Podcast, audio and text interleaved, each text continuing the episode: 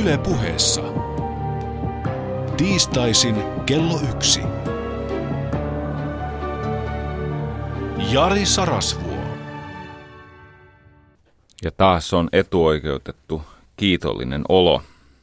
Sinä olet siellä ja minä olen tässä. Kaiken lisäksi saan jatkaa tarinaa. Viikko sitten puhuimme kuolemasta, varsinkin sen metafyysisestä merkityksestä, eli siitä, miten kuolema valmistaa seuraavaan elämänvaiheeseen. Ja nythän on näin, että ö, mikään ankeuttava voima ei voi estää minua puhumasta tähän kuolemaan liittyvästä seuraavasta vaiheesta nimeltä toivo. Kuolemasta versoa tämän viikon teema, eli toivo. Ja te kaikki, jotka pääsiäisenä irstailitte sen passan kanssa ja söitte munia ja kaikkea muuta tämmöistä aika tukevoittavaa, niin nyt on hieno vaihe aloittaa uusi elämä. Yleensä tästä se lähtee se muka rantakuntoon kiriminen. Se ei tule toteutumaan tälläkään kertaa sinun kohdallasi, mutta saat nyt jonkinnäköisen laihdutusvimman pääsiäisen jälkeen, kun on kyllästynyt makeeseen ja muuhun lihavoittavaa. Ja tulee semmoinen hyvä jakso, joka sitten vapun tienoilla lyssähtää. No hei, ei se mitään. No sitten tehtiin vielä, että ottaa toisen paniikkirypistyksen ennen sitä rantakuntoa ja onneksi alkaa se rantavaihe. Ja tota, no niin. Aina kannattaa markkinoida toivoa, vaikka se olisi joskus vähän epätodennäköistäkin. Tämä Platon, opet, hän siterasi oppi-isänsä juuri tästä toivon teemasta. Hän sanoi näin, että elämällä on kaksi rajaa, toivo ja kuolema. Ensimmäinen säilyttää elämän ja toinen päättää sen. Kuka tämä oppi oli? Tiedät kyllä. Se oli se Sokrates. Elämäystävät tapahtuu eteenpäin, ainoastaan eteenpäin, mutta yksi meidän ihmisten suurista kirouksista on yritys elää menneen kautta. Menneisyys katsoo menetettyä, se on luovutettavaksi tuomittua. Ja jos yrittää elää menneessä, eli menetetyssä, nykyhetki ohenee olemattomiin.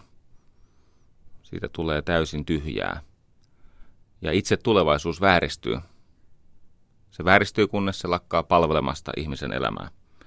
Ja näin menneisyydestä tuli vankila ja tulevaisuudesta puolestaan harha. Mieti, kuinka paljon joku sinulle läheinen, sellainen ihminen, jonka tunnet kenties intiimistikin, puheissaan ja teoissaan toistaa sitä menneisyyttä turhaan toivoen, että tulevaisuus tuoisi mukanaan jotain parempaa kuin mihin siinä omassa menneisyydessään pettyi. Miten moni vanhempi harjoittaa tätä elämänkertakasvatusta? Miten moni väsynyt johtaja nostalgisesti kertoo silloin, kuin me loimme tämän yrityksen ja silloin, kun me synnytimme kasvun ja samalla kertoo nykypolvelle, että teistä ei siihen ole. Tämä menneisyyteen kiinni jääminen, se on kirous. Jos elää menneisyydestä kohti tulevaisuutta, niin eihän tulevaisuus voi olla mitään muuta kuin menneisyyden kalvakkaita versioita. Ja siitä välistä katoaa se nykyhetki, jolloin ihminen ei elä lainkaan. Ennen aikaa tällaista aikakäsitystä kutsuttiin kronokseksi. Kronos, tuo ajan tu- julma tyranni. Joku on sanonut, että Kronos on saatanan keksintö, jolla hän kirosi iäisyyteen kyvykkään ihmisen elämään tässä ajallisessa ajassa. Kronos on siis peräkkäisiä hetkiä, sekunteja, minuutteja, tunteja, päiviä, viikkoja, kuukausia, vuosia. Ja se on kuulen nopeasti ohi. Niin kuin viikko sitten todettiin, niin se, joka saa elää 75-vuotiaaksi, hänellä on vain 657 000 tuntia käytössään ja mieti, mikä osa siitä menee lähes tajuttomana television edessä tai no, vaikkapa netissä, turhautuneena, vieraantuneena, klikkaillen. Kronos. Kronos on myös se suhde aikaan, jossa ihmisellä on aina yhtä aikaa kiire ja tylsää. Se siis synnyttää vieraantuneisuutta, stressiä, voimien hupenemista ja tunnetta siitä, että asioilla ei ole merkitystä. On tietenkin toisenlainen mahdollisuus ja se mahdollisuus on siinä, että eläisi Kairoksessa. Meidän toivomme, ystävät, on Kairoksessa. Kairos tarkoittaa myös aikaa, mutta toisenlaista aikaa. Kairos on tällainen totuuden hetki. Se on iäisyys, päättymätön nykyhetki. Niinhän sitä sanotaan, että se, joka täysin elää tässä hetkessä, ei kuole, hän elää ikuisesti. Minä uskon tähän. Mä olen monistakin syistä ihaillut jo uransa lopettanutta tennispelaaja Andre Agassia. Mutta se mun ihailu muuttui lähes palvonnaksi, kun Agassin uran viimeisessä US Openissa sain todistaa hänen käsittämätöntä pääsyään tämän Grand Slam-turnauksen finaaliin Roger Federeria vastaan. Kerron lyhyesti tämän tarinan. Puolivälierissä hänellä tuli vastaan 21-vuotias tämmöinen siis väsymätön eläin nimeltä Bagdatis. Bagdatis, kyproslainen kaveri, oli voittanut muuten Australian avoimet ja tämä ottelu veny ja veny ja veny. Sitten kaverit alkoi kramppailla, se oli kuuma siinä syyskuisessa New Yorkin illassa. Suolat loppu lihaksista ja nesteet kehosta. Sitten kun oli nyt kramppeja, jos menet YouTubeen ja katsot sieltä, katsot vaikka Agassi vs. Bagdatis, niin näet kyllä hämmästyttäviä, hämmästyttäviä näkyjä siitä, mitä tarkoittaa se, että huippuurheilijasta tulee ihminen ja lopulta invalidi kesken oman ammatin harjoittamisen. No yhtä kaikki jännittävien ja vähän koomistenkin vaiheiden jälkeen tämä Andre Agassi voittaa sen ottelun. Se osittain perustui siihen, että erään erityisen pitkän gamein jälkeen niin se oli siis Agassin oma syöttövuoro ja hän ei saanut sitä poikki, hän oli niin väsynyt, että hän ei jaksanut enää syöttää. No, joka tapauksessa hän sitten aika monen edun ja vastaanottajan edun ja tasatilanteen kautta voitti sen geimin ja tuli se minuutin lepovuoro, jonka aikana Bagdatis tekee nuoren miehen virheen. Hän istuu tauolla pallille. Agassin kasvoille leviää hymy ja hän tajuaa, että nyt ne krampit oikeasti iskee. Ja niin hän iskikin. Agassi voitti ottelun, öö, siis lähes mahdotonta. Agassi tässä vaiheessa oli niin raajarikko ja invalidi ja, ja selkäkipeä rampa, että hän oli muistaakseni samalla kaudella hävinnyt jopa Jar- Jarkko Niemiselle. Ja tämä ei ole moitte Jarkko Niemistä kohtaan, mä vaan kerron, että ei, ei sitä Agassia niin kuin yksikään suomalainen voita, ellei hän ole sitten sairas. Välierissä vastaan tulee juoksukone nimeltä James Blake. Blake oli semmoinen hahmo, että hän haki kaikki pallot, kaikki pallot, mitä voit kuvitella tennis-nimisessä pallopelissä syntyvän. Se kaveri juoksee. Ja sitten kun hän tulee pallon kohdalle, hän lyö niin rajun palautuksen, että se, se toinen kaveri verkon toisella puolen, sen tulee kiire. Sitä oli karmeita katsoa, kun tämä rajarikko, invalidi, työkyvytön Agassi rimpuilista Jason Blakea vastaan. Ja selittämättömästi kävi niin, että niin ikään viiden erän ottelussa Agassi voitti ottelun. Häneltä kysyttiin ottelun jälkeen, että miten on mahdollista, että liikuntakyvytön ihminen voittaa tämmöisessä suunnanvaihtojuoksukilpailussa James Blakein. Agassi vastasi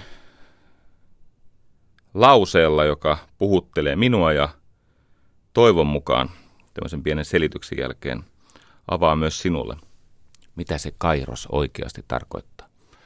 Agassi sanoi, että jos katsotte näitä tallenteita tai katsotte sitä ottelua myöhemmin nauhalta, niin näette, että useassa kohtaa minä puhun pallolle. Toimittajat kysyvät, mitä sanoit pallolle? Sanoin pallolle, että meillä on ollut pitkä viharakkaussuhde joka päättyy tähän turnaukseen. Yhteistyömme sen kaikkien tappioiden ja voittojen kunniaksi pyydän sinulta, että kun minä olen vanha, väsynyt, hiras ja rampa, niin voisitko jäädä odottelemaan minua sinne nurkkaan? Mä tuun paikalle, kun kerkiin ja lyön läpi linjaa pitkin. Ja näin ystävät siinä ottelussa kävi. Se pallo siellä odotteli kaikessa rauhassa, kieppui ilmassa, fysiikan lait kumoten. Andre Agassi köpöttelee paikalle noin minuutin kaksi myöhässä ja lyö linjaa pitkin. James Blake hakee sen ja palauttaa crossina ja Andre Agassi lähtee köpöttelemään seuraavaan nurkkaan ja lyö taas linjaa pitkin. Sellastaan kuulkaa kairos. Kairos on sellainen aika, jossa ihminen ei väsy, jossa fysiikan laite ei häntä juuri pienemmäksi tee. Se on päättymätön nykyhetki, joka saa voimansa tulevaisuudesta. Eli kun ihminen elää tulevaisuudesta käsin täysin läsnä tässä hetkessä, niin nykyhetkestä tulee iäisyys ja taas tulevaisuudesta tulee voimavaroja kasvattava syy ponnistella. Siis, mä mietin tämmöisiä juttuja. No ensinnäkin mä tiedän, että tämä on totta. Mä oon nähnyt sen oikeasti satojen tai tuhansien ihmisten kohdalla. Usein ne on taiteilijoita tai urheilijoita tai huomattavan lahjakkaita esimerkiksi, no ihan sama, jos sä osaat jotain hyvin, niin sä tiedät, mitä on kairas. Kairos on semmoinen flow-tila, jossa aika vääristyy ja se oma kokemus haasteiden ja omien kykyjen välisestä suhteesta on ihmistä vahvistava, motivoiva. Tästähän tämä Mihaly Csikszentmihalyikin kirjoitti legendaarisen kirjansa The Flow, virtaus. Nyt on semmoinen hetki, että Mä haluan sanoa yhden vaikeimmista lauseista, jotka liittyy toivoon. Ja se, että sitä ei ymmärrä, niin älä rakas kuulija tästä hätäänny. Ei älykkäätkään ymmärrä. E, eihän tämä nyt mennyt loukkauksen puolelle. Jos muuten loukkaannuit, niin ensinnäkin siis täällä studiossa en nyt pyörittele päätäni, mutta sisäisesti torun itseäni tästä ylimielisyydestä. Voimme nyt vähän päätänikin pyöritellä. Noin, nyt on pyöritetty. Tota, Tämä lause on vaikea. Ja pelkkä älykkyys, saati sitten nokkeluus, ei riitä avaamaan tätä lausetta. Mutta sitten jos jää oikeasti miettimään, että mitä se tarkoittaa ja mihin se minua kutsuu, ja tutkii tätä niin kuin viisautta kerryttäen siellä ohuessa ilmanalassa – vuosia ponnistelen, niin tästä voi olla hyötyä tästä lauseesta. Kuuluu näin. Arjen ahtaus johtuu tuhlatusta tulevaisuudesta. Arjen ahtaus johtuu tuhlatusta tulevaisuudesta. Tämä liittyy tähän Kronoksen ja Kairoksen väliseen suhteeseen. Arjen ahtaus siis tarkoittaa kaikkea epätyydyttävää, rajoittavaa, stressaavaa. Siis sellaista, joka syö sun vaihtoehtoja – iloa ja toimintakykyä tässä jokapäiväisessä elämässä. Kyllä sä tiedät. Huonoja ihmissuhteita ja taloudellista niukkuutta, riittämätön terveyttä. Nyt kun mä sanon, että arjen ahtaus johtuu tuhlatusta tulevaisuudesta, niin voiko tästä vetää johtopäätöksen, että ihan kaikki on sun vikaasi? Että onko kaikki omaa vikaa? No ei tietenkään. Mutta kaikkein suurin valta vaikuttaa omaan tilansa on tietenkin ihmisellä itsellään. Okei, joku keksii nyt jonkun poikkeuksen, eikö niin, että voiko noin sanoa ihan kaikissa tilanteissa, kaikissa kuviteltavissa olevissa mahdollisissa tilanteissa, että suurin valta vaikuttaa omaan tilaan parantavasti on ihmisellä itsellään. No ei ehkä voi sanoa ihan kaikissa mahdollisissa kuviteltavissa olevissa tila- tilanteissa, mutta mä haluan sanoa heti perään semmoisen asian. Argumentointi, siis perustelu sieltä normaali jakauman ääripäistä käsin, se on älyllistä kypsymättömyyttä. Eikö se nyt pitäisi riittää, että näin on todennäköisesti? Jos se ei ole täydellisesti täydellisesti, niin se riittää, että näin on todennäköisesti.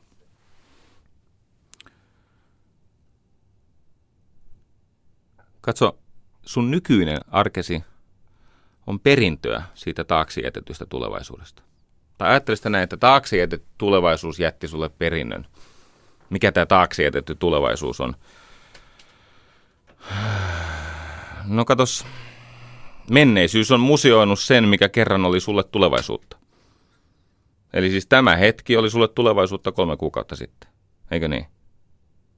Ja se, mitä silloin teit, miten tuhlaillen suhtauduit toivoosi kolme kuukautta sitten tai vuosi sitten tai vuosikymmen sitten, niin se on muokannut näitä elämäsi olosuhteita nyt. Eikö niin?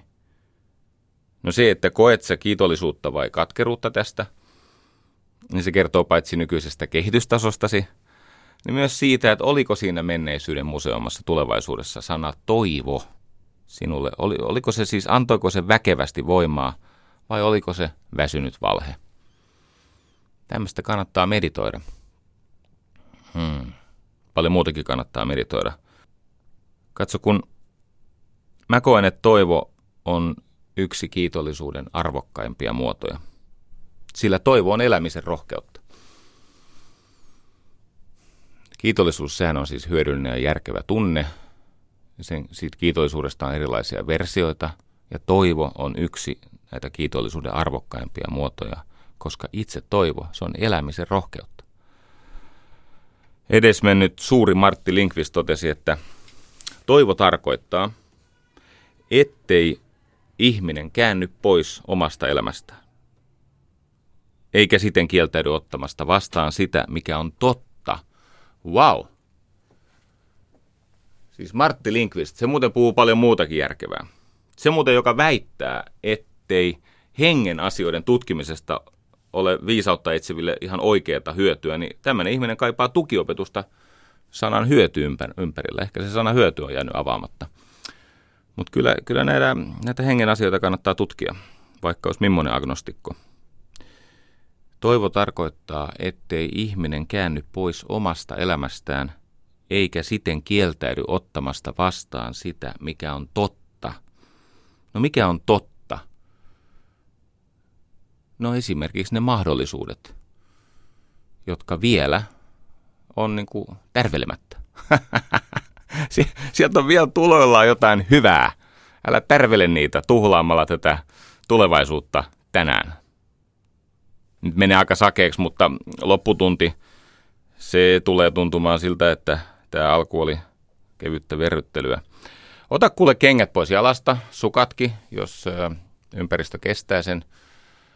Ja olit töissä tai kotona tai autoratissa, niin sulje silmäsi ja koita hypätä mukaan.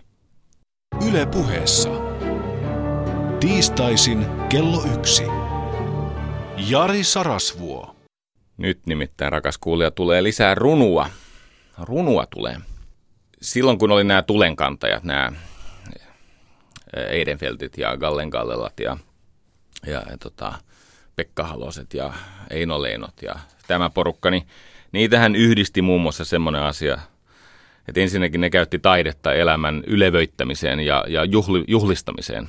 Että taide ei ollut niin kuin keino kuvata, että kaikki on kusta ja paskaa. En tiedä, onko missään vaiheessa edes rivien välistä paljastunut, että mä en ole niin hirveän niin kuin rakastunut tähän postmoderniin, sirpaloituneiseen, relativistiseen – hajonneiden merkitysten ja yhteisten kokemusten maailmaan. Koitetaan palata sinne sadan vuoden taakse. Tämä oli siis kannustus itselleni. Tota, nyt kun tänään teemana on toivo, eh, mä ajattelin, että mä avaisin, avaisin yhden runon, joka minun mielestäni antaa toivoa, koska se on totta Tämä on siis Unto Kupiaiselta. Nämähän muuten usein nämä kaverit, niin ne, eh, kun ne teki näitä juttuja, niin ne lähetteli viestejä toinen toisilleen. Niin kuin tänä päivänä muuten taiteilijat tekee, elokuvaohjaajat ja kirjailijat ja, ja, ja tota, muusikot, niin ne, ne kommentoi toinen toistensa eh, aloitteita ja vie niitä eteenpäin tai esittää vaihtoehdon. Ja niin kuin viime viikollakin, niin niin tota, mä muuten sain semmoisen palautteen, kuunnelkaa tätä. Mä sain semmoisen palautteen, että, että taidetta ei pidä siis tulkita, koska viime viikolla vedin pu- puoli tuntia tätä Eino Leinon tummaa, ja sitten rivi riviltä tulkitsin, mitä se tarkoittaa. No tota, eihän mä nyt sen takia sitä tulkinut, että sä et sitä tajuaisi. Mä tulkitsin sitä sen takia, että mä oon niin mielettömän riahantunut siitä omasta oivalluksesta. se, se, kun se kohottaa mua, että mä oon itse tajunnut jotain, ja sitten tästä, tästä niin kuin syntyvästä korskeesta niin kuin ilon tunteesta, niin mä haluaisin, että sä pääsit osalliseksi. Ja, ja tota, totta kai sä tajusit sen koko jutun ja olisit tajunnut sitä paremmin, jos mä en olisi sotkenut sitä sun kokemusta tulkitsemalla Eino Leinon tummaa. Mutta tota, nythän on näin, että kun mä en kuulu mihinkään näihin jengeihin. Siis mä en ole kuvataiteilijaliitossa enkä teatteritaiteen liitossa, enkä tietääkseni yhtään missään liitossa. Mä lähdin karkuun sieltä EKstakin. Joo, sitä ne ihmettelee vieläkin. niin tota, mähän tiedän just niin kuin on oikein. Ja sulla on ulottuvilla sekä Yleisradion että poliisin puhelinnumerot, niin voit sitten toimia niin kuin sun arvot sua velvoittaa. Eli nyt on kysymys siis Unto Kupiaisen runosta Soutaja. Tämä on sen verran lyhyempi, että me tehdään niin, että ö, tällaisten niin kuin sivistyneistön oikeuksia kunnioittaaksemme, niin mä käyn ensin läpi tämän runon ilman tätä sarasvuolaista tulkintaa. Se menee näin. Vieras on virta ja vieras on vene. Eivät ne unelmies uomia mene. Ilta on ihmisessä ja aamu on outo. Illasta aamuun on ihmisen souto. Illasta aamuun on yöllistä matkaa. Jos jaksat uskoa, jaksat jatkaa. Taappäin tuijotat. Soudat eteen, outoa venettä, outoon veteen. Virta ja vesi on siis elämän ja kuoleman vuorottelua eikö niin? Styksvirta, Tuonela. Mitä enemmän tutkit mytologiaa ja kulttuuria sieltä syvärakenteesta käsin, sitä useammin törmäät siihen, että virta ja vesi tarkoittavat sitä elämää tai elämää ja kuolemaa. Erityisesti virta on elämän ja kuoleman vuorottelua. Vaikka Leonard Cohenin biisissä Suzanne. No niin, vieras on virta, siis elämä on mysteeri – Vieras on virta ja vieras on vene. Mikä tämä vene on? No se on se sun tämänhetkinen illuusio omasta persoonastasi ja se on se sun, eikö niin, tämä vaihe tässä elämässä. Se on siis sinun elämäsi. Vieras on virta ja vieras on vene. Eivät ne unelmies uomia mene. Nyt toivon yksi tärkeimpiä ulottuvuuksia on se, että ei toivo toimita sinulle sitä, mitä sinä siltä nimenomaisesti keksit pyytää, vaan se haluaa yllättää. Eivät ne unelmies uomia mene. Ei läheskään kaikki tavoitteet toteudu sellaisena kuin ne kirjoittaa. Pitää kirjoittaa muuten aika pölvästi tavoitteita, että ne tulee just, se on vähän niin kuin kauppalistan kirjoittaa, sit jos löytää itsensä sinne sivaan ja löytää sieltä sen tavaran, mitä oli ostamassa ja sattuu olemaan rauhallinen päivä kassalla, niin, niin tota, pääsee kotiin sen suurin piirtein kauppalistaa muistuttavan kauppakassin kanssa, plus sitten karkit ja nämä muut virvokkeet. Mutta tota, siis oikeassa elämässä niin, niin, niin toivo ei tottele sun vaatimuksia, mutta se haluaa yllättää sut. Ilta on ihmisessä ja aamu on outo. Ilta, ilta on ihmisessä. Ilta tarkoittaa sitä ihmisen tietoisuutta omasta kuolevaisuudesta, ja siihen liittyvä niin kuin, tämmöinen eräänlainen valaistuminen tai kun tietoisuus syvenee illalla. Ilta on ihmisessä, ihminen tajuaa sen rajallisuutensa ja aamu on outo, siis aamu tarkoittaa tätä kuoleman jälkeisen elämän mysteeriä. Aamu on outo. Sä et tiedä, mitä aamu tuo tullessaan, paitsi armon. Mutta se ei ole tämä runon tarina. Tai itse asiassa on, mutta sitä nyt ei tässä ole katsonut tarpeelliseksi sinne erikseen kirjata. Ilta on ihmisessä ja aamu on outo. Se uusi alku, se on yllätys, se on, se on mysteeri. Illasta aamuun on ihmisen souto, siis ihminen elää siitä menneisyyden antamasta ymmärryksestä kohti tuntematonta. Illasta aamuun on yöllistä matkaa. Mikä on se yö? No niin kuin viikko sitten tässä P. Mustapään Martti Haavion syöpään kuolleen vaimonsa jäähyväisrunossa, niin yö on kuolema tietenkin. Kuitenkin kun katson, yö on tullut. Eikö niin? Se on kuolema. Jos jaksat uskoa, jaksat jatkaa, tätä ei varmaan tarvi avata, taappeen tuijotat soudat eteen, eikö niin? Me hahmotamme elämää siitä menneisyyden kuvasta käsin, ja se on juuri vaarallista. Outoa venettä outoon veteen. Kummallista on se, että A, tämä on totta, ja B, tämä antaa toivoa.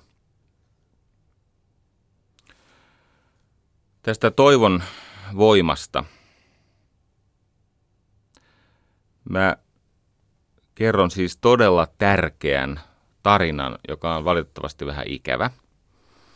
Nimittäin melko lähivuosina tulee kuluneeksi puoli vuosisataa sitten, kun humanistisen psykologian yksi suurista, Martin Seligman siellä Pennsylvanian yliopistossa teki näitä kammottavia rottakokeitaan, josta hän pääsi opitun avuttomuuden jäljelle.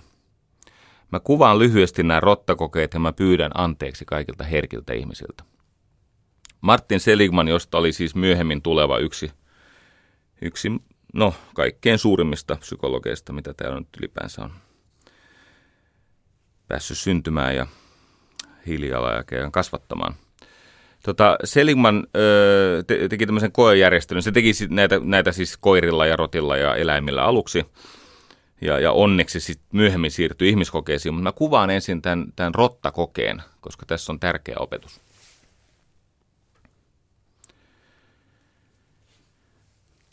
Öö, hän laittoi tällaisia niin kuin purnukoita tai, tai jotain siis tämmöisiä pieni vesialtaita. No kyllä sä tiedät, mikä on purnukka. Niitä oli hirveä läjä, ja sitten se otti rottia – tämmöisiä niin kuin elinvoimaisia rottia, ja, jotka oli siis ruokittu ja ne on saanut levätä ja niin poispäin. Ja se heitti ne rotat niihin lasipurnukoihin, jotka oli täynnä vettä. Tai ajatus oli se, että se pani ne ensin sinne purnukkaan ja sitten äh, tota, sen päälle laitettiin semmoinen sadetin.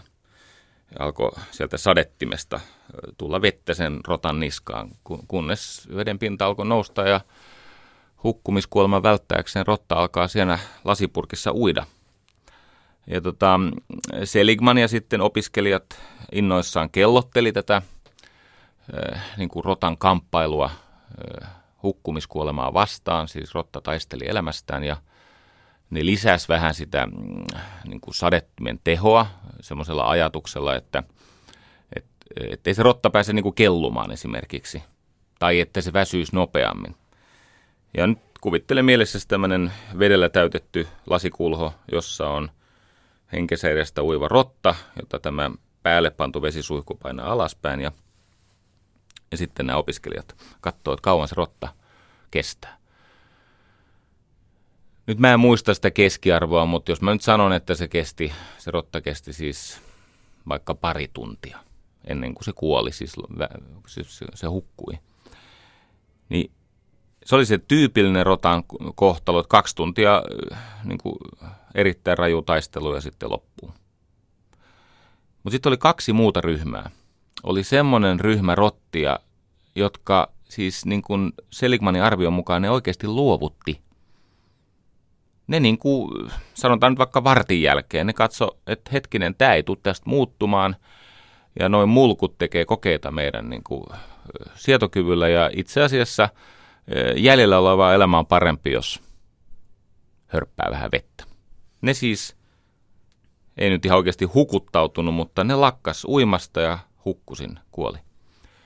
Ja sitten toi pieni rottaryhmä, tosi pieni, yksi kahdestakymmenestä esimerkiksi. Tämä on keksitty luku, kun en, en sitä tutkimusta nyt tähän hätään löytänyt. Muistan vaan sen sisällön ja siitä seuranneen opitun avuttomuuden teorian. Siellä oli semmoinen rottaryhmä, joka jumalauta ei suostunut luovuttamaan. Taisteli ja taisteli. Kulu se kaksi tuntia, kulu neljä tuntia, kulu kahdeksan. rotta ei vaan halua hukkua. Kuluu 12, 24 ja lopulta sen toisen vuorokauden puolella käy niin, että kalorit loppuu ja lihakset leikkaa kiinni ja se rotta kuolee. No tämähän ei ole yllättävää, siis kaikissa luonnoisissa, tämä oli vähän väärä ilmaisu, mutta kaikissa ilmiöissä on normaali jakauma. On niitä, jotka varhain taittuu ja on niitä, jotka ei meinaa millään taittua, yhtä kaikki lopputulos on sama. Tarinaan tulee käänne. Seligman lavasti niin kuin seuraavassa koejärjestelyssä lavasti sellaisen tilanteen, että nämä rotat pääsi pakenemaan. Eli opiskelija laittoi sinne jonkun tikun, mitä pitkin se rotta trrt, kiipesi ylös ja, ja loikkasi purkista veksiä, tai purkki muka kaatu kömpelö opiskelijan takia, tai jostain muusta syystä se rotta pääsi pakenemaan. Ja sitten sitä rottaa jahdattiin ympäri laboratoriota, no se oli tietenkin se koe siltä vaan järjestetty, että kaikki rotat jäi kiinni, ja tämähän oli siis juoni. Nyt kun oli saatu kiinni nämä paineet rotat, ne pantiin uudestaan niihin hukutusaltaisiin, Ne ei saatana luovuttanut yksikään. Niillä oli toivoa. Ne veti 36 tuntia. Koko jengi. Niille siis luotiin tämmöinen toivon kokemus, jolloin se ajatteli, se rotta ei mitä ajatellut, mutta siis jossakin se rotan solutasolla oli tämmöinen oivallus, että hetkinen, nollehan voi tulla surkumeita. Ja voi olla, että laki muuttuu tässä meidän räpiköydessä. Tai jotain muuta hyvää tapahtuu tai suuri Manitou suuttuu tästä ja no ja, no ne kuoli valitettavasti kaikki ja mä nyt en jatka tätä kauheasti pidempään, koska seuraavaksi olisi vuorossa koirakokeet ja mä, mä luulen, että se ei ole Yleisradion tehtävä. Sitä varten on olemassa tämmöisiä internetkanavia, johon voi laittaa luottokorttia ihmetellä jälkikäteen, että saiko semmoista edes katsoa. Mutta tota, niin kuin sanoin, niin onneksi tämä Seligman siirtyy sitten ihmiskokeisiin – hän nimittäin alkoi pohtia, että miten tärkeää tämä toivo on ihmiselle ja mikä on tämä ilmiö, että varsinkin ihmisten keskuudessa ihminen oppii tosi nopeasti apaattiseksi, vaihtoehdottomaksi, voimattomaksi ja mielenterveys romahtaa.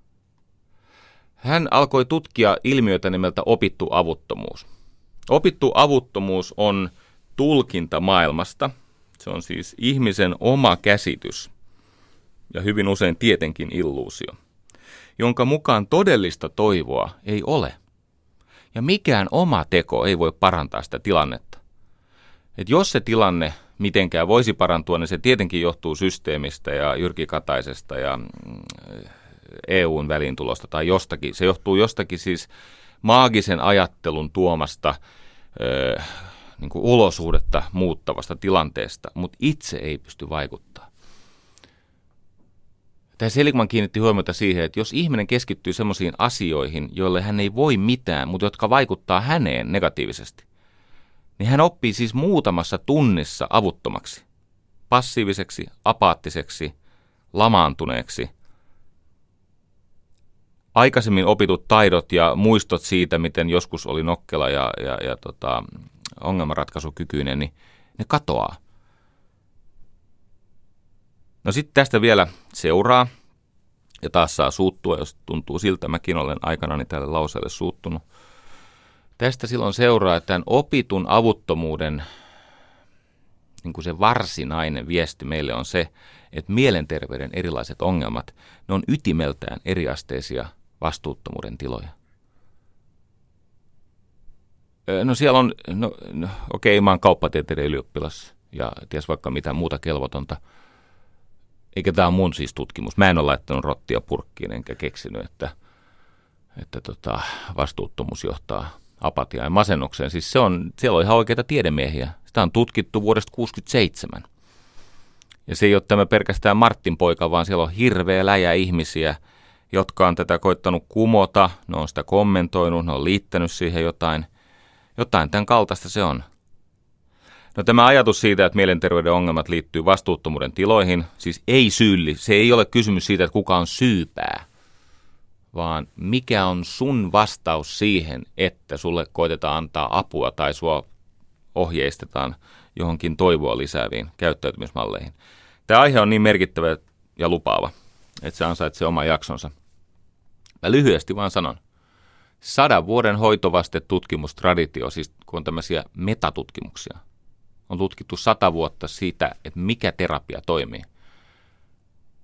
No siellä on muutama asia, jotka toistuu uudestaan ja uudestaan silloin, kun jokin yritys auttaa ahdinkoon joutunutta ihmistä toimii. Yksi ja tärkein. Huomisessa on lupaus. Eli sulla on tämmöinen elävä tunne toivosta. Kaksi. Ihminen kokee, että minä olen vastuussa. Ei terapeutti, ei yhteiskunta, ei edes äiti tai isä. Tai paremmin pärjännyt hyvä hampainen isoveli. Vaan minä olen vastuussa koska se on mun elämäni. Mä joudun tekemään muutoksia. Ja kolme, ihmiset, jotka saa jatkaa matkaa ja elää sitä tulevaisuudesta nykyhetkeen virtaavaa elämää, tai parempaa elämää. He irtisanoutuu menneisyyden vankiloista. Heille menneisyys ei ole vankila. Se on koulu. Ja tulevaisuus ei ole harha. Se on syy ponnistella. Tässä on aika iso ero. Yle puheessa. Jari Sarasvuo. Toivottomuus. Dystopia, joka siis tuomitsee kaikki kulttuurit alennustilaan.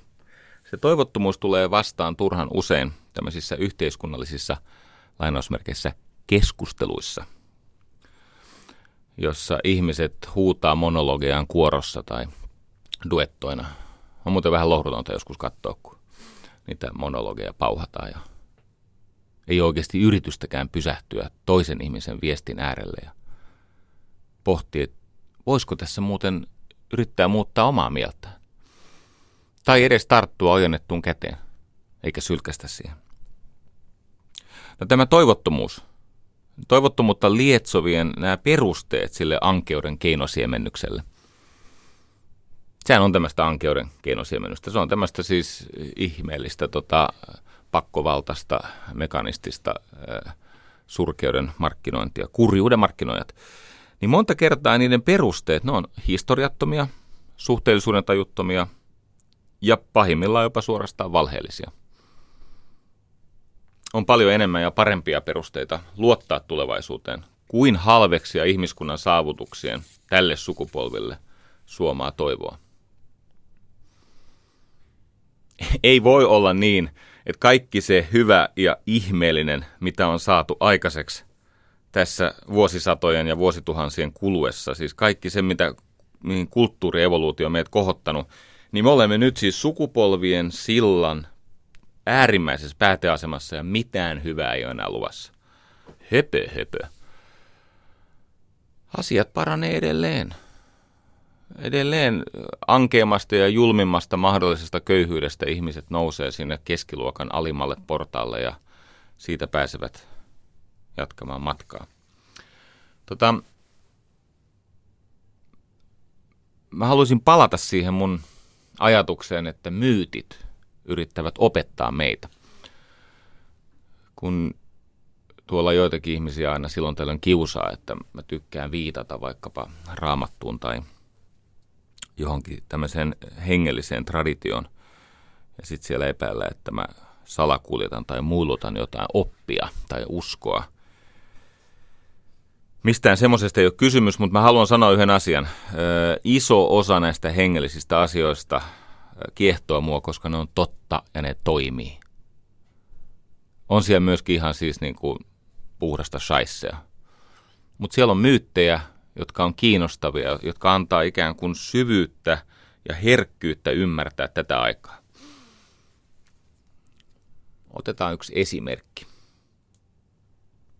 Tutkitaan nyt tässä alkuun, jos tämä nyt pysyy läjässä tämä mun selitys, voi olla, että tämä harautuu kuin joku saniainen, mutta tutkitaan nyt yhtä myyttiä sen aikaa, kun keskittymiskyky riittää. Mutta se on taas semmoinen myytti, että sen varsinainen viesti on ehkä mennyt ohi näiltä maammon tummilta marjoilta, näiltä oman synkistelynsä oppineisuudeksi verhoavilta tapauksilta. Mietipä tätä. Mitä sinun mieleesi nousee käsitteestä Pandoran lipas?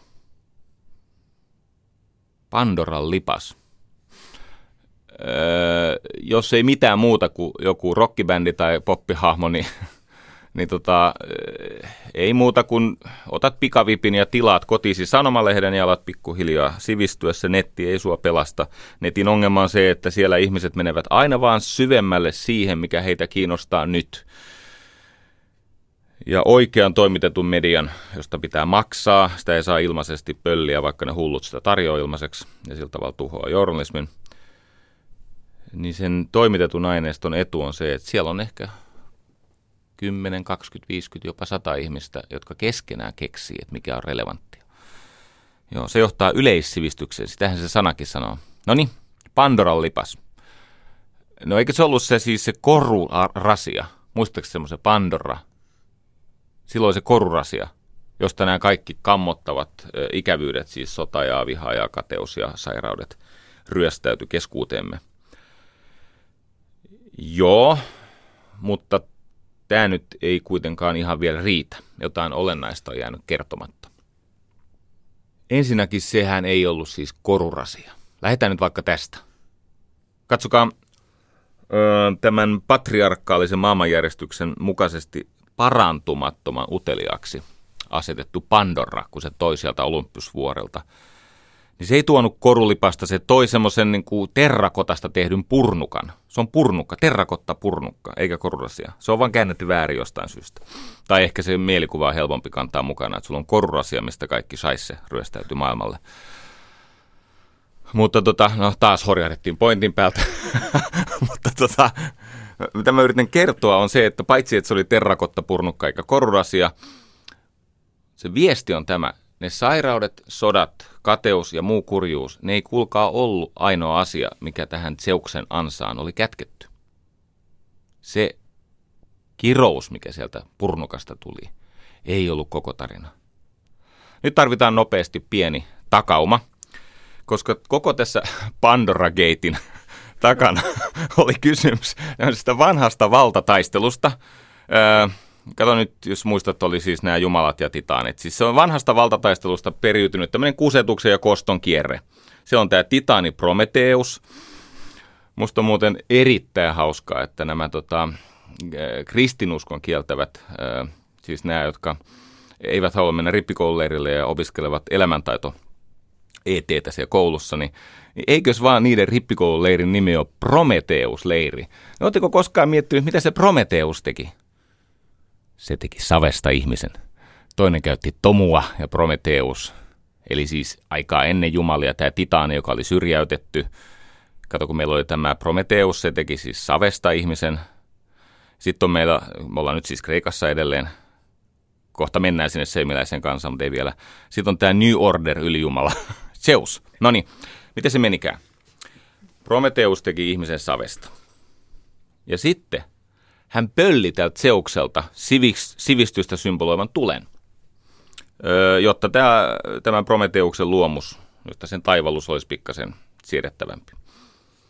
Eli sivistys annettiin sen titaanin, joka oli siis savenvalaja, josta syntyi ihminen, niin sen titaanin luomuksen tueksi. No okei. No tästä tulenpölli varastamisesta ja sitten veronkierrosta vittuuntuneena tämä Zeus – miten niin veronkierrosta. No kato, kun se Prometheus ei tyytynyt siihen, että se varasti tulen, vaan se myöskin huijasi tätä Zeusta tämmöisellä, kun ne, niiden piti antaa uhreja. Siis titanit oli ennen vallassa ja sitten tuli nämä, tämä New Order, tämä tota, Zeus-jengi. Niiden piti antaa uhri, niin tämä Prometheus, niin kuin siis se yksinkertaisesti, se antoi siis Zeukselle sellaisen uhrin, missä tosiasiassa sen mehevän lihan sijaan se tarjosi luita. Oikein fiksu ihminen huomaa, että tähän muistuttaa yhtä toista tämmöistä luomiskertomuksen aikaista uhrikistaa sieltä tota, Semiläisen kansan tarinoista, mutta palataan tähän. No mitä Zeus tekee? Hän on siis hermostunut tästä tulenpöllimisestä eli sivistyksen viemisestä ihmisille. Zeus tekee ihmisen seuraksi naisen. Pysähdytään tähän. Kuulostaako ystävät, kuulostaako tämä yhtään tutulta? Siis miettikää. ihmisen seuraksi nainen. Kuulostaako tämä luomisjärjestys mitenkään niin kuin tutulta? Tota, nythän se on ensin, ensinnäkin niin, että tämä ihminen eli man, man, niin tota, se ei luomakuntaan ole kyllä näistä sukupuolista ensimmäisenä ilmaantunut. Ihan ensimmäisenä ilmaantui nainen. Tämä muuten eksyy pahan kerran, mutta mä sanon vaan lyhyesti tämmöisen tärkeän asian. Kerro minulle, rakas ystävä, yksi uskonto, joka ei vihaisi puolta ihmiskuntaa. Mainitse mulle joku uskonto, jolla ei olisi traagisia ongelmia naisen kanssa. Nämä kaikki uskonnot vihaa naista. Ne, jotka ei vihaa väkivaltaisesti, ne vihaa poissulkevasti.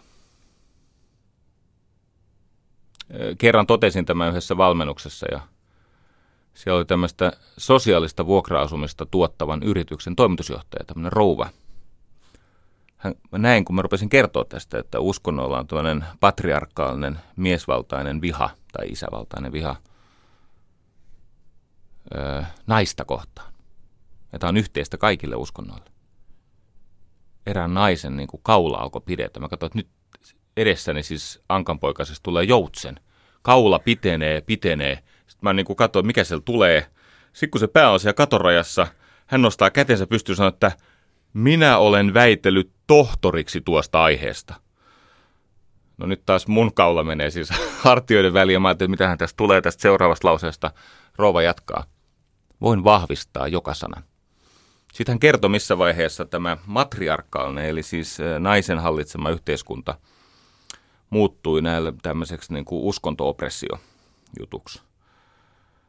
Se ei ole tämän kerran aihe. Tänään hän piti puhua kuulkaa toivosta. Me kerron myöhemmin tästä uskonnosta sit lisää ne, jotka vielä kuuntelee ja loput on jatkanut matkaa. No nyt joka tapauksessa juttuhan on siis näin, että Zeus kosti tämän Prometeuksen temppuilun, öö, eli ihmiselle luotiin – Tomusta seuraksi nainen. Ja tämä naisen nimi on Pandora. Ja sen myötäläis, myötäjäislahjaksi, myötäjäistä on muuten ihmiskauppaa, muistakaa tämä. Isän tehtävä ei ole maksaa tyttären häitä, se on myötäjäistä. Ja tämä Zeus sanoi Pandoralle, että joo, meet sinne ihmisten sekaan ja meet naimisiin tämän Prometeuksen broidin kanssa, mutta tähän purnukkaan et kurkista. Ikinä. No tämähän on siis nykyaikaisen oikeuskäsityksen vastainen ansa. Jokainen tajuu, mitä silloin tapahtuu, jos sanotaan, että purnukkaanet kurkista. Onko edelleen muuten mitään yhteleväisyyksiä tähän viime viikolla kerrottuun luomismyyttiin? No niin. Mä ensinnäkin pyydän anteeksi tätä tota, hieman vapauksia ottavaa narratiiviani, koska se pointti tuntuu olevan tällä hetkellä toivottomasti kadoksissa, mutta kuin ihmeen kaupalla tulee. Kaiken tämän Pandoran lippaasta karanneen kauhun ja katastrofin seassa, niin siellä purnukan pohjalla oli toivo, henki nimeltä Elpis. Myöhemmin Elvis. Ei, mutta Elpis-niminen henki, se oli toivo.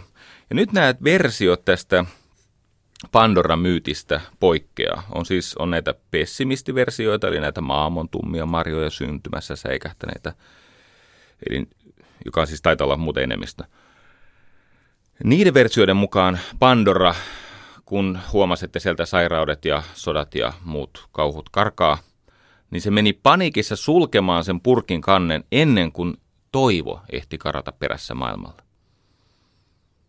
Mutta sitten on olemassa myös muita versioita, ja tota, mä kerron, miten ne menee oikeasti, koska mulla on tämmöinen valta – Joidenkin versioiden mukaan tämä Elpis Perhonen, huomatkaa Perhonen, mytologit hereillä, Elpis Perhonen livahti vapaaksi lepattaakseen sinnikkäästi kaiken pahan perään.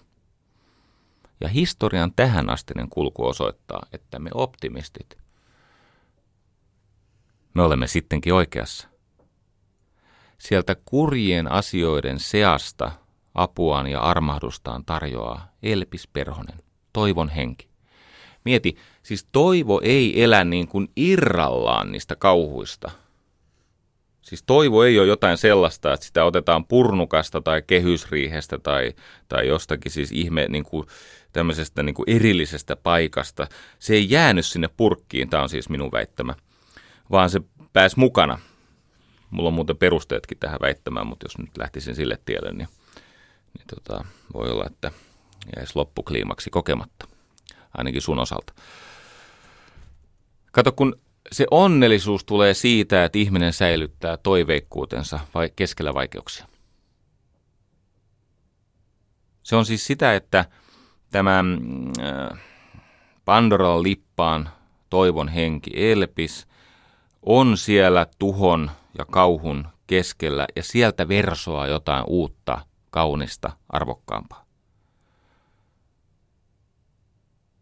Mä olin viime viikolla vetämässä semmoista ö, intensiivivalmennusta. Okei, niin se herkistää vähän mua muutenkin. Sitten mä aina luen erilaisia juttuja, jotta voisi olla asiakkaiden ajan ja muiden uhrauksien arvoinen ja varsinkin heidän vielä toistaiseksi tuntemattoman tulevaisuuden mittainen. Jos saisi tukea sitä, että heidän tulevaisuudessaan lymyävä toivo voisi tulla näkyväksi eräänä päivänä tässä hetkessä, niin luin sitten erilaisia teoksia ja äh, luin tätä Henry David Thoreauta. Se on muuten Emerson sanoi, että se lausutaan Thoreau. Thoreau. Kuulostaa kummalliselta, mutta Henry David Thoreau. Hän oli tämmöinen tota, esseisti, runoilija, orjuuden vastustaja, ehkä joidenkin mielestä anarkisti, ei muuten ollut itse irtisanotu anarkismista, mutta hän oli tämmöinen transcendentialisti. Ralph Waldo Emersonin eräänlainen, no ehkä voi sanoa oppipoika, ainakin siis alivuokralainen. Asui nimittäin siellä Ralph Waldon kämpässä ja opetti tota Emersonin lapsia, opetti sivistystä niille.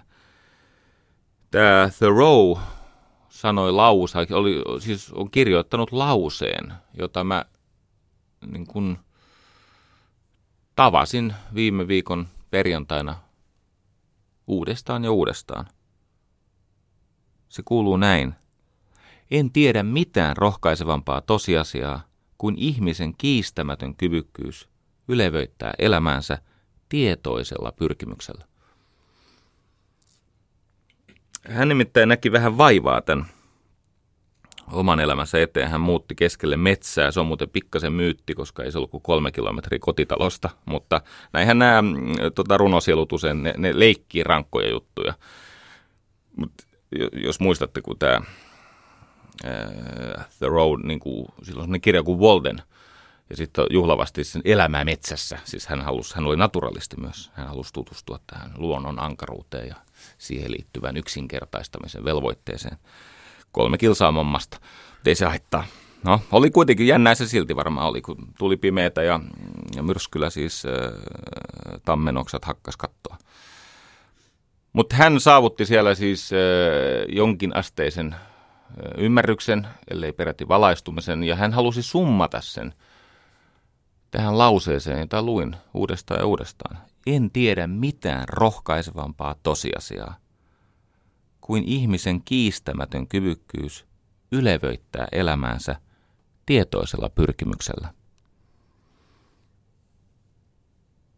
Pitääkö purkaa? Tietoinen pyrkimys. Meillä on kyky pyytää parempaa nykyisen tilalle. Se on tietoista pyrkimystä. Meillä on meillä on mielikuvituksen antama kyky hahmottaa se, mitä me todella tarvitsemme elämämme. Ja loppujen lopuksi ainoa asia, joka estää sinua saamasta sen, mitä sinä todella elämäsi tarvitset, on se palvottu ja pyhitetty story, jolla perustelet itsellesi, mikset sitä voisi saada. Tämä tietoinen pyrkimys ajatus siitä, että jotain parempaa on ulottuvillani ja se ylevöittää elämääni ja se kyky on minussa ja siitä faktasta ei tarvitse kinastella. No nykyisinhän on ihmisiä, jotka ihan tosissaan kinastelee näistä faktoista. Se on surullista. Mua edelleen puhuttelee se 1200-luvulta peräisin oleva Franciscus Assisilaisen johtamisjärjestelmä, siis se yksi rukous, johon he palasivat uudestaan ja uudestaan. Tämä ajatus siitä, että kun aloittaa siitä, mikä on tarpeen, ja jatkaa sillä, mikä on mahdollista, saa aikanaan havaita tehneensä sen, mikä maailman vankien mielestä oli mahdotonta. Siellä on kolme avainsanaa. Mahdotonta, eli mikä tällä hetkellä on näkymätöntä, ulottumattomissa, ei läsnä ja monien materialistien mielestä mahdotonta. Mutta minulle tärkeää. Aloita siitä, mikä on tarpeen. Palvele perusasioita. Sen jälkeen, kun olet aloittanut siitä, mikä on tarpeen ja ne perusasiat on vankkoja, voit jatkaa sillä, mikä on mahdollista. Ihanaa. Ha. Toivo. Tällä hetkellä mielestäni yksi tärkeimpiä toivon lähettiläitä on Jukka Poika. Jukka Poika. Hänellä on semmoinen biisi kuin Potentiaalia. Se on tarkoitettu tämmöisille elämänsä käyttämille ihmisille. Biisissä on siis semmoinen ajatus, että jos sä haudot itsesääliä suurina määrinä, niin et sä oo uhri, niin, ja maailma on väärässä, elät vajareilla. Ei ole kysymys mistään muusta kuin sä et ole uhri, sä elät vajareilla. Ja sitten hän kannustaa ihmisiä ottamaan omasta potentiaalistaan selkoa, siis turvautumalla toivoon. Reunan yli nojaten, tyhjyyttä halaten, rakkautta tuhlaten, sydäntäsi avaten, vitutusta uhmaten, karsinasta karaten. Seuraava leveli on just sua varten. Huh, mikä juttu. Hmm. Ensi viikolla kulttuuri ja sen johtaminen.